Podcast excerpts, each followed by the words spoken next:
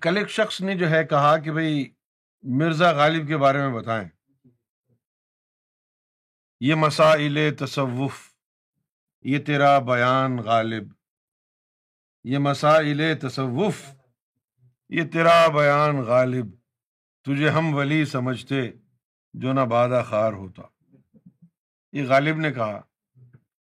غالب جو ہے وہ قادریہ سلسلے میں بیت تھے۔ وہ انڈیا میں اس دور میں نام بھی بڑے جو ہے وہ مذاقیہ مزاحیہ ٹائپ کے نام ہوتے تھے۔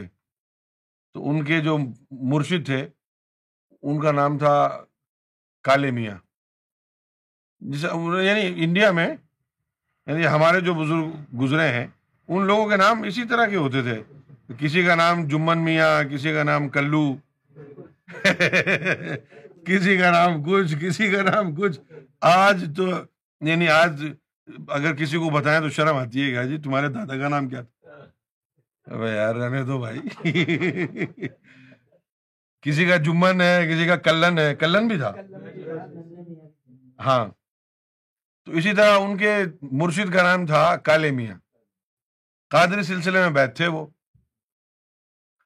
اب جو مسائل تصوف انہوں نے بیان کیے ہیں غالب نے وہ یعنی اعتقادی مسئلہ ہے وہ۔ وہ فیض نہیں ہے۔ یعنی ایک صوفی کا عقیدہ کیا ہونا چاہیے؟ وہ بن جائے گا۔ جو غالب نے تصوف کے مسائل بیان کیے ہیں، جیسے یعنی انہوں نے مشاہدہ حق کی بات کی ہے۔ مشاہدہ حق کی بات جو کی ہے، اب اس میں آپ کا اعتقاد تو بن جائے گا۔ لیکن مسئلہ یہ ہے کہ غالب کو سمجھنے کے لیے آدمی پہلے سے آدھا چریا ہو۔ اب غالب کو کون سمجھے گا؟ اور آئش جمال سے فارغ نہیں ہنوز۔ یعنی ایسے ہو گیا کہ جیسے کسی پارٹی میں جانا ہے اور بیگم ابھی تک میک اپ کر رہی ہے۔ پارٹی ختم بھی ہو گئی، وہ میک اپ میں لگی ہوئی ہے ابھی تک۔ اسی طرح وہ کہہ رہے ہیں اللہ تعالیٰ کے لیے آرائش جمال سے فارغ نہیں ہنوز۔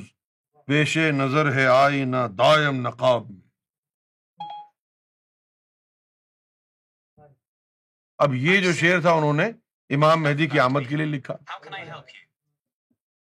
آرائش جمال سے فارغ نہیں ہنوز۔ پیش نظر ہے آئینہ دائم نقاب۔ اور پھر اس کے بعد فرماتے ہیں کہ گرچے کے بات ہو مشاہدہ حق کی بنتی نہیں ہے۔ بات ساغر و مینا پیے بغیر۔ اب اللہ کے دیدار کی بھی بات ہو رہی ہے، لیکن مزہ تب آئے گا جب ایک جام ہاتھ میں ہوگا۔ لیکن لوگوں کا یہ خیال ہے کہ وہ ظاہری شراب کی بات کر رہے تھے۔ ہو سکتا ہے کہ وہ مرشد